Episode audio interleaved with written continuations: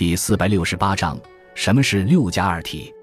六家二体是刘知几在《史通》中对《史籍》的源流及其体裁所做的归纳。六家和二体两篇在该书中居于统领性的地位，是刘知几史学理论的基础组成部分。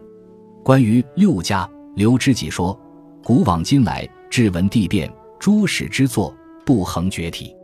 去而为论，其流有六冒号：一曰《尚书家》，二曰《春秋家》，三曰《左传家》。”四曰国语家，五曰史记家，六曰汉书家。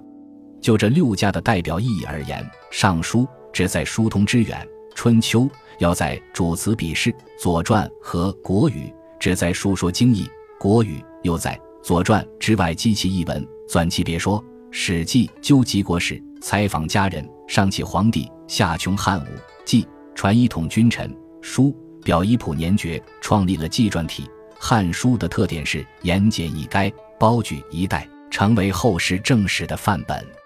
关于二体，刘知几说：“考资六家，商榷千载，盖史之流品，亦穷之于此矣。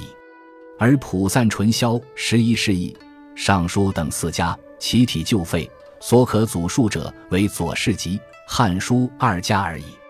这就是说，六家当中真正流传于后世者。”只有《左传》和《汉书》这两家，指的也就是《左传》的编年体和《汉书》的纪传体。六家重在史籍的内容和旨意，二体则是纯粹就史书的题材而言的。